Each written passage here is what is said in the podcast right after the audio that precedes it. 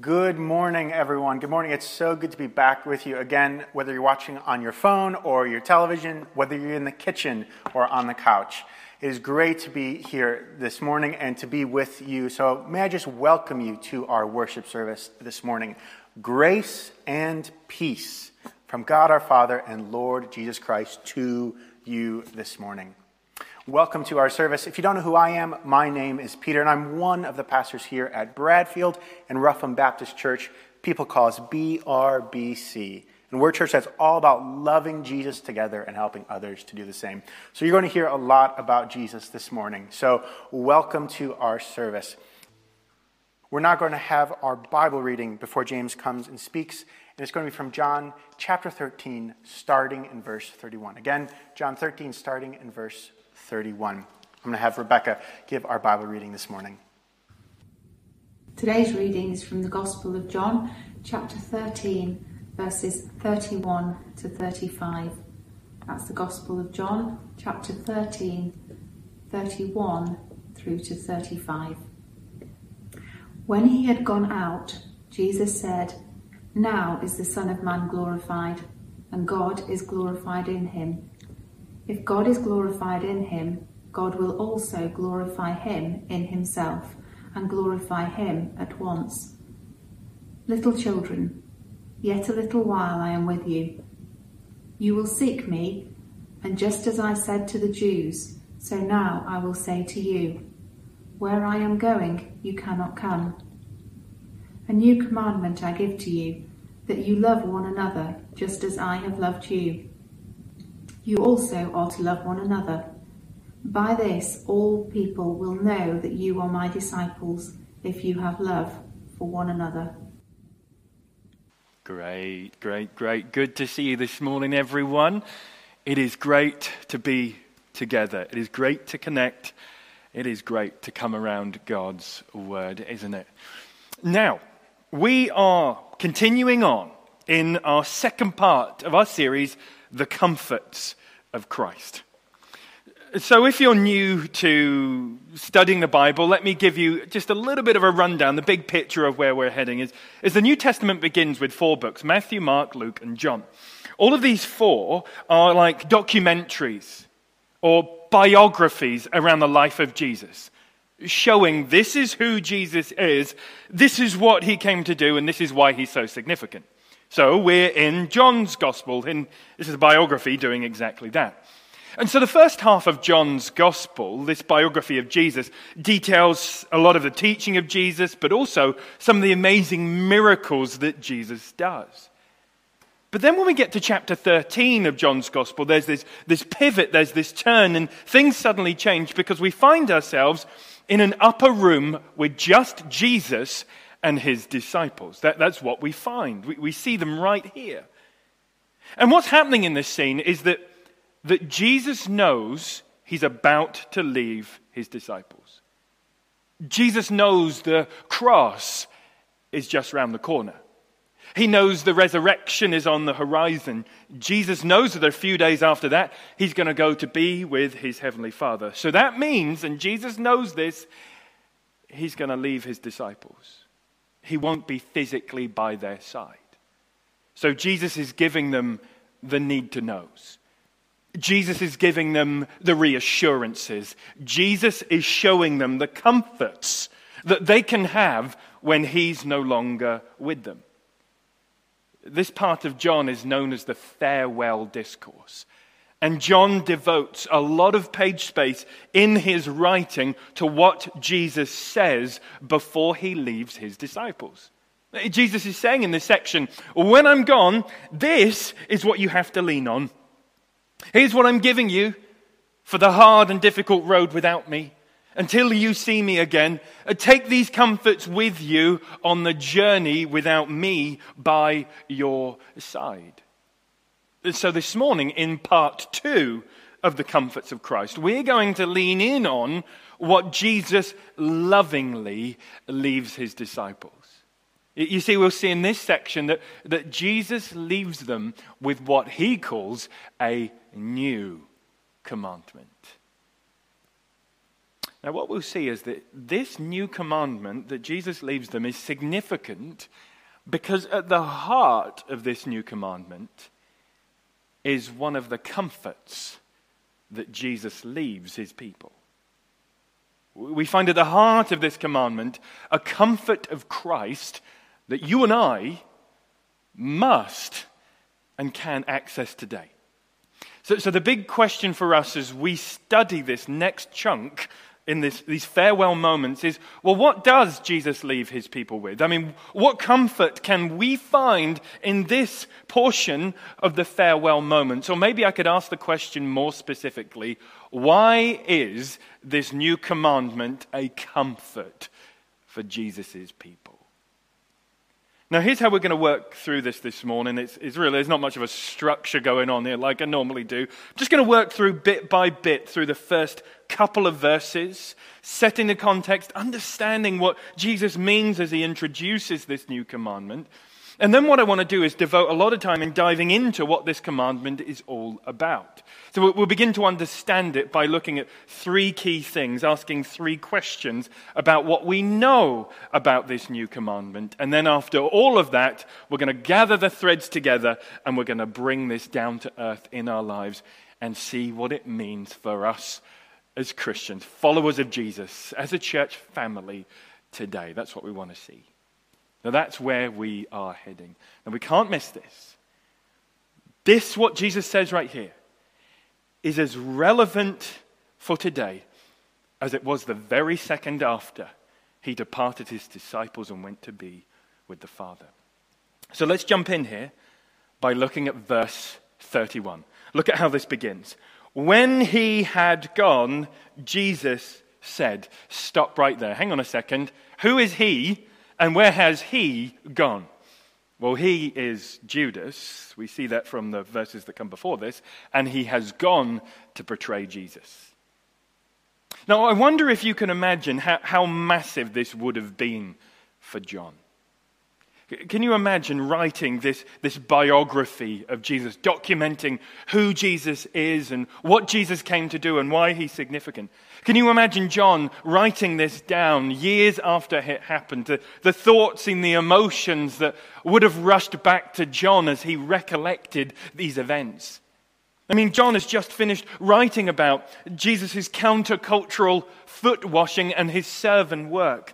But, but then John turns, to, turns our attention to Judas. And John is keen to show us that Jesus knows and Jesus knew exactly what was going on. See, see, John sees this. John writes about it. John is recognizing the gravity of what went on in the upper room. Now, Jesus had been so clear through all of this in the foot washing that he knew, he knew he would be betrayed. Jesus knew that. And, and he knew that when, when this betrayal was going to take place, things were going to unfold a lot quicker. That there would be the snowballing of the opposition against Jesus would get faster and bigger from now on. The aggressive resistance against Jesus was about to spiral out of control, and, and there would be the, the frenzied, brutal cries for blood. You see, Judas's sinister undercover networking means that Judas now has his silver, and the religious leaders, well, they would have their man. So Judas is left to betray. Jesus knows this. But there's a focus in this. But with Jesus, he's, he's deliberately comforting his people. And he doesn't, he doesn't meander and he doesn't wane. There's a strange connection here. Both Judas and Jesus are fixated on their missions, like, like an intent kestrel hovering as it watches its prey. Judas, he's fixed on his ominous mission. He's unmoved by the cleansing compassion of Jesus. But Jesus, too, is fixed on his mission. His mission's different. He's communicating the comforts to his people. Now let's keep moving here. This next bit is hard to get our heads around, so let's do a little bit of thinking. Verse 31 and 32. Jesus said, Now is the Son of Man glorified, and God is glorified in him. And if God is glorified in him, God will glorify him in himself and glorify him at once. now, this verse makes me feel a little bit dizzy. Uh, maybe you too. I mean, there's one word that's repeated five times in there. Can you see it? The word glory. So, what is glory? How are we supposed to understand this? Well, it's actually quite difficult to properly get our head around this word because in English we don't have a word or a concept that properly captures what this means. I mean, we try to explain it, we try to describe it, and we're doing our best as we do that. So, so here's me trying to understand and explain God's glory. I think God's glory is this my understanding of Scripture, God's glory is the overwhelming significance of God's attributes on display and recognized. Or maybe better, D.A. Carson defines it like this God's glory is the revelation of God's splendid activity. He, he writes that in his commentary on John. God's glory is the, the revelation of God's splendid activity. So, so, God's glory is when God goes public with his brilliance and his beauty and his power, and he's overwhelmingly amazing. So much so that a sight of God's glory stuns us, even when we catch a glimpse. He's beautiful, he's brilliant, he's completely ultimate. At Psalm 19, we find the heavens declare the glory of God. Revelation chapter 4, verse 11. Worthy are you, our Lord and God, to receive glory and honor and power, for you created all things, and by your will they existed and were created. 2 Peter chapter 1, his divine power has granted us all things to pertain to godliness through the knowledge of him who called us to his own glory and excellence. Do you see the picture when the word glory is used? We could pick of many other verses throughout Scripture. It's God's perfect character on display. Beautiful, unbelievably awesome, stunning. So much so that his glory makes us tremble, feel overwhelmed, to shake at the knees, even when we begin to contemplate who he is. Do you see what God is like? He's that great. So let's make much of him. You see, God's glory, the stunning revelation of his splendid activity. But here's the big curveball Jesus says, now. Now is the glory moment, right now. But hang on, only a few verses earlier, we were told that this is Jesus' hour. It's the hour of the cross. Well, hang on a second. How is this supposed to square then? God's glory, His stunning awesomeness, His unmatchable greatness, His splendid activity. Glory's about to happen because we know the cross is just around the corner. Wait, wait, witnessing God's overwhelming beauty, and then the innocent Galilean God man bloodied on a Roman cross? God's glory? And the cross? Surely these two things can't go together, can they? What's Jesus saying? Well, it makes sense when we begin to understand the cross. You see, if, if God's glory is the revelation of his splendid activity, showing all that he is and his greatness, then there is no better place to understand and see God's glorious, splendid activity than at the cross. Because at the cross, what we find is the, the hidden, the upside down, the spiritually discerned way of seeing God's splendid activity. The cross, then, is the place where God's glory is clearly seen and experienced. The cross is the place where God's saving, splendid activity is on display. The cross is the climax and the pivot of history. That is where his stunning, splendid activity is. We know God has done something incredible for us in the cross and shown us who he is. You want to know God's glorious, perfect love? We go to the cross. We want to know God's glorious, perfect justice in action. We go to the cross. We want to know God's glorious, perfect holiness we go to the cross. We want to know God's perfect wisdom in action, we go to the cross. We want to know God's perfect faithfulness in action, we go to the cross. You see, the cross is the means of our salvation. But in the Savior on the cross, we also see the grand display of God's saving, splendid activity. So we have to conclude from what Jesus is saying here. He's right. Jesus is right. This truly is the hour of God's glory right here. You know what some people say? I can't see God. I mean, how many times have I had someone who considers themselves not a Christian to say, Look, I can't see God. I mean, I believe when I see Him. I mean, let alone experiencing and seeing His greatness. Where is God? But doesn't the glory of the cross prove to us that it's all about where we're looking? Maybe we've aimed too high in our search for God only to find our sights must be set on the humiliation and sacrifice and the glory of the cross. Now, for a lot of us, this is upside down.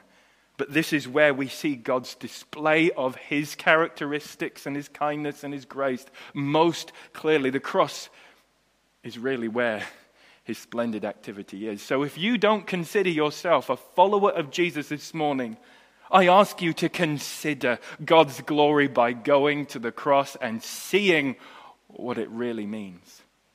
Jesus understood, and the disciples were about to see it too. But we know in this upper room, this is all preparation for the disciples, in the things they don't yet understand, but they will. So Jesus continues. Have a look in verse 33. Little children, yet a little while I am with you. You will seek me. And just as I said to the Jews, so now I say to you, where I am going, you cannot come. Do you see how Jesus addresses his disciples? What does he say? Little children. You know, nowhere in John's gospel do we read this specific word being used to describe Jesus' disciples. Let's not miss the affection and the care that Jesus uses in this term.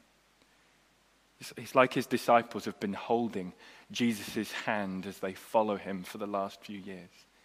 But now, in these final moments, Jesus can't help but scoop them up into his arms and shower them with this affection.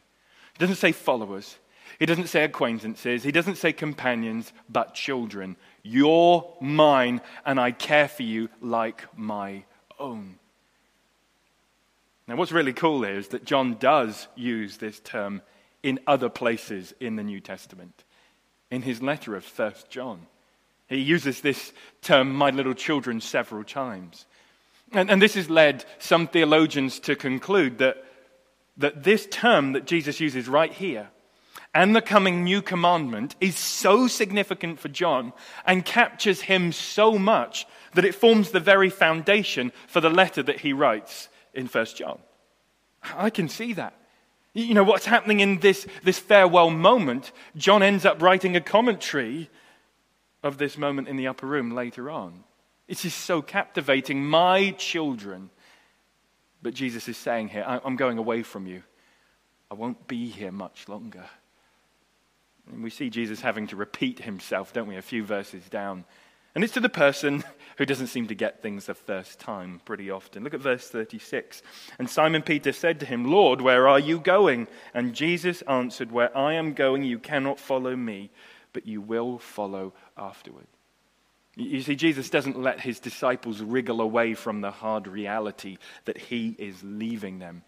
And again, this shows that, that everything Jesus is doing in these farewell moments is preparing them for life without him physically by their side. My little children, don't you get this? I'm going. I am going. So, so what I'm telling you is exactly what you need when I'm not here.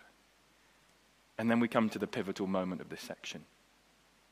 Verse 34 and 35. Jesus says this A new commandment I give you, that you, look at this, love one another. Just as I have loved you, you also are to love one another. By this, all people will know that you are my disciples if you have love for one another. A new command, Jesus says. So, this is a listen up moment. I don't miss this. Jesus is saying to them, When I have gone, a non negotiable for you people, my children, is that you love one another. When I depart, a must do in your lives is that you love each other. Now, now here's the crux of the comfort that Jesus is leaving them. What does he say? It's repeated love one another. Now, now, we might look at this and think, well, well what Jesus is saying is quite, quite short, isn't it? It's, it's quite stark. There's not much to it. I mean, why didn't Jesus why didn't Jesus put more flesh on the bones? I mean, if, if this was so important, can't we have more details? Maybe some more in in depth direction? Please, Jesus. There's not much, is there?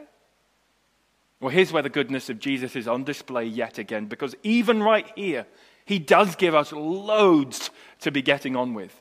He doesn't just leave us with something vague. Here's what I mean. In these couple of verses here, Jesus shows us how we are to love, he shows us who we are to love, and He shows us what loving one another does. So, so why don't we look at each of those that, that how to love, the who to love, and what loving one another does. And, and if you're a note taker, let me help you out here. We're going to look at three simple observations in this second one here. So you can space that out on your page. Look, look at the first one. How do we love one another? Well, Jesus says it right here. You know how to love because I've loved you. You see, Jesus grounds this command in the phrase, as I have loved you. And of course, we know this is so significant for John. He picks up on this in his first epistle later on in the New Testament, doesn't he? John gives a similar idea here uh, when he writes. If you're wondering what loving one another looks like, then we look to Jesus. John says the same thing, doesn't he? Beloved, let us love one another, for love is from God, and whoever loves has been born of God and knows God. And then he says this In this the love of God was made manifest among us, that God sent his only Son into the world, that we might live through him. Do you see that? John is saying, you, you wonder what this love looks like. You, you want a picture of love, then you just look to see how Jesus has loved you. We love one another. What does that look like? Well, Jesus says, As I have loved you. You want, a you want a picture of love? We go to Jesus. All right, then. if we are to love one another like Jesus loves us, does that mean in order to love people properly, then we have to go and die on a cross? I mean, isn't that how Jesus shows his love? Well, of course not. We, we, we don't atone for people's sins like Jesus can. But we can understand how Jesus loves us by reminding ourselves of what we explored last week. Remember the foot washing. Because the foot washing was Jesus unpacking the reality of his love at the cross. The foot washing was the explanation of the love driven servanthood of Jesus' cross, wasn't it? So, so, in that moment, Jesus was showing them what the cross was all about his humble, servant like washing from sin that was driven by his love. You see, Jesus was saying in the foot washing, wasn't he? You're going to need washing.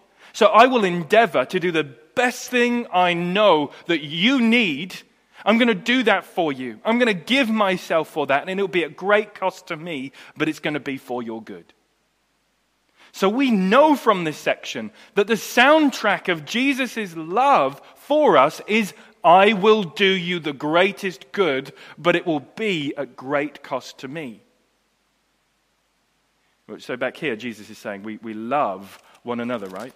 We, we, we love one another as Jesus has loved us. So we apply the same refrain to the way we engage with others. Just as Jesus has said to us, we say to others, I will endeavor to do you good, regardless of the cost to me, whoever you are. Your benefits and your interests are my priority. That's what loving one another means. Now, sometimes we think this means we have to be best friends with everyone. We'll have to be friends with them to love them, right?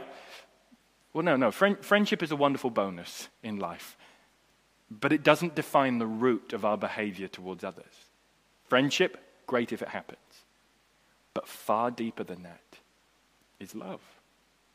And love always says, I will do you good. I will do you good regardless of the great cost to me and whoever you are. So Jesus shows us how to love. We love others like he has loved us. That's the picture of his love. That's the experience of his love. That's where we find the strength to love. Second thing here who do we love? What does Jesus give us right here? He says, to love one another. Now, there's three things, like I said, I want us to look at here. Firstly, in regards to who to love, Jesus doesn't give many specifics, does he? I mean, there's no statement on the kind of personalities we are to love. Jesus' category is really broad. He says, each other.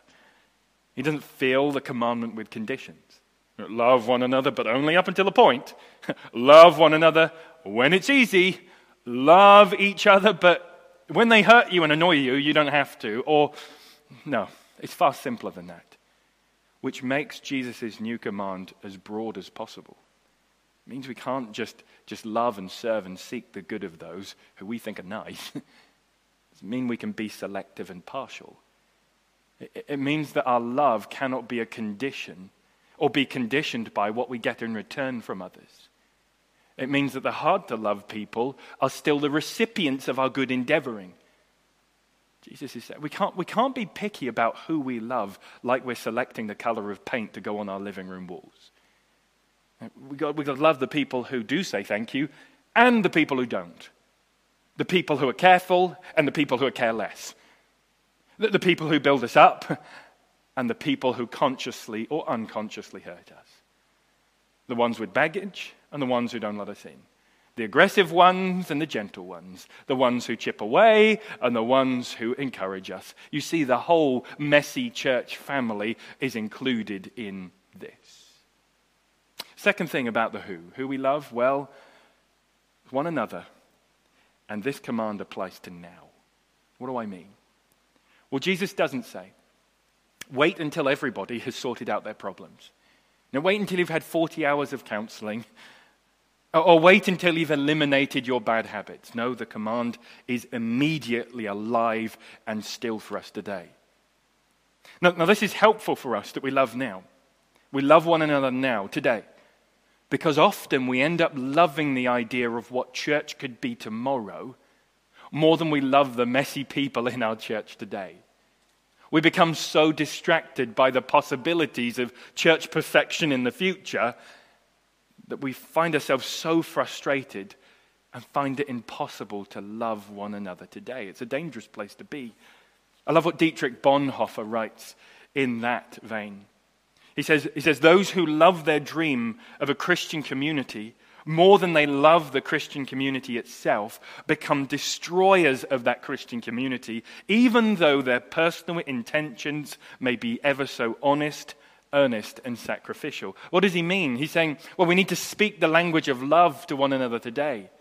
If, if we only love the perfect idea of our church family, just the idea, then we'll end up hurting people with our frustrations. We'll do damage to the church around us if we're soured and cynical about what everyone else isn't and what they should be. No, no, love one another. The who is for today. Now, the third thing under this who question, well, it says one another. That's what Jesus says. But, and I know he's talking about the disciples, so so loving inside of the church. I mean, what about the rest of the world? That's the question, right? Aren't, aren't Christians supposed to love everyone? And we're not supposed to be a sectarian community, cut off from the world, only dealing with each other. I mean, isn't a healthy church a church with open doors and a heart for people beyond the church and on into the community? Don't we engage motivated by love in the world? Absolutely. But these two areas, loving people in the church and loving people outside of the church, these two arenas aren't detached in John's writing. Loving one another is a way of loving the world. Because when we love one another, when we do that well, it proclaims something huge to the watching world. The, these aren't completely separate. Number three is going to explain that. So, number three, our third question What does loving one another do? Well, the simple answer is it gives a powerful proof. You see what Jesus says right here Everyone will know that you are my disciples. So, so loving one another gives proof that we are changed. When we love one another, it gives evidence of the new birth. It's like a litmus test of our changed heart and union with Jesus. When we are a part of Him, when we are one with Jesus, love is a growing area of our lives. But what Jesus is saying here, loving one another, also gives proof to the watching world that you belong to me. Everyone will know. This means then that our love for each other gives a clear message to the world of who Jesus is and how he changes us. Loving one another is the great apologetic. It's a clear answer to the question Does Jesus make a difference? It's a game changer. So that means a way we can love the world well is by loving one another like Jesus loves us. We serve the world with the beauty of Jesus by showing an utterly uncommon and supernaturally sourced kind of a love. We must never underestimate the power of the way we treat others and what that says. Everything we do proclaims a message of what's most precious to us. Jesus seems to make the same case just a couple of chapters on in John 17 in the high priestly prayer. And Jesus says, I in them and you in me they may experience such perfect unity that the world will know that you sent me. So Jesus is saying, even in this prayer, what they do, speaking about his people, says something to the world about what our God is like. So, one of the best ways we can make Jesus compelling and mesmerizing to the world is by evaluating the love that we have for our imperfect church family, imperfect me included. The best way you can love the world is to love each other in a spectacular way. Now, let's take all of these threads that we've looked at this morning from this text. Let's bring this down to earth. Because in these final, important, painful, significant farewell hours, Jesus gives his disciples something massive. You see what he's saying?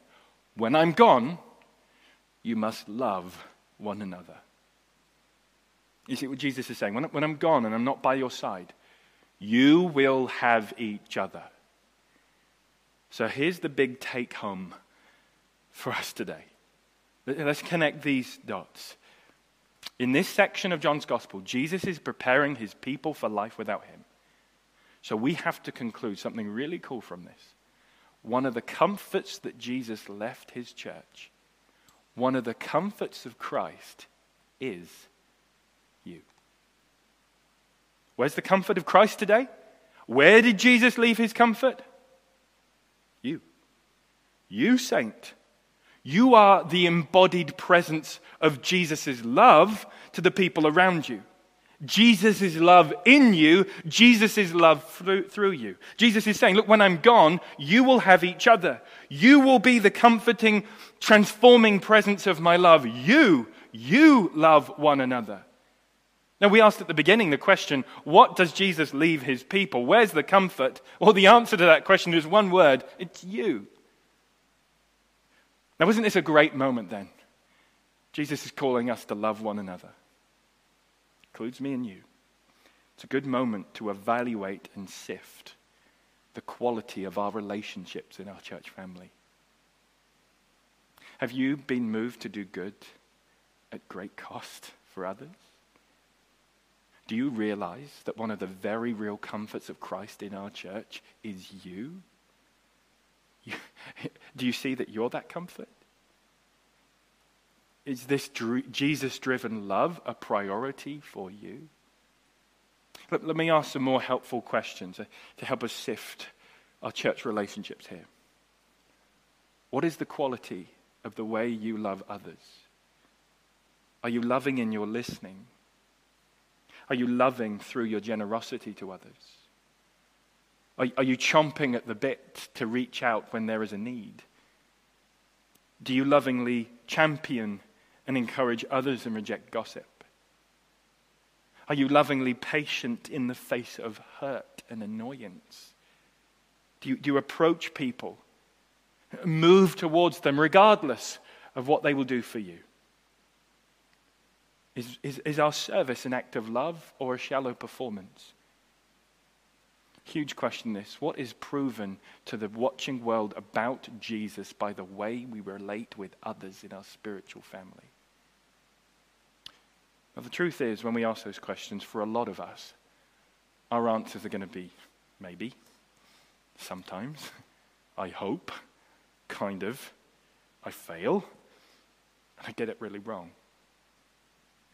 So, so, can we all be reminded this morning that Jesus went to the cross for our failed loving one another, for our bad one anothering? And at the cross, Jesus got to love one another right. And it's because of his cross, and it's by his grace, and it's in faith in Jesus that we can now continue afresh to learn and to lean in on and to participate in the love of Jesus. Because we know at the cross, we, his children, can hear this again because of the cross. We can now realign our own hearts and remind ourselves afresh that we are loved by Jesus as I have loved you. And because that's a reality in our lives, we get to love one another. Now, we see this morning, we've found Jesus saying, When I'm gone and I'm not by your side, you will have each other. We've seen Jesus leave one of his comforts for his church, but importantly, we have seen one of the comforts of Christ is his love in you, his love to you, and his love through you. We're commanded it. This is a big deal. Love one another. So may we be the kind of people who prove the life transforming reality of the good news by the way that we love one another. Let's pray and ask for God's help in this, shall we? Heavenly Father, we thank you for these farewell upper room moments. And Father, we're stunned by the fact that we, we can be the comfort of Christ. Father, we know this is only possible because of the way in which we have been loved, as I have loved you. Father, we confess that way too often we get this wrong. We are inattentive. We can be dismissive. We can be cold. We can be selfish. Father, we pray that by your grace you would strip away that in our lives and replace it with a keen knowledge of Jesus' love for us and the reality of Jesus' love through us to one another. It's the best thing for us, it's the best thing for our church, and it's the best thing for the world. So, Father, we pray you would mark our church by an uncommon and an extraordinary kind of a love. Help us by your Holy Spirit. We're praying in Jesus' name. Amen. Well, it's been really, really good to be together this morning. As we go, may we be a people who prove the reality of God's splendid saving activity, the good news, by the way that we love one another. So go in peace saints.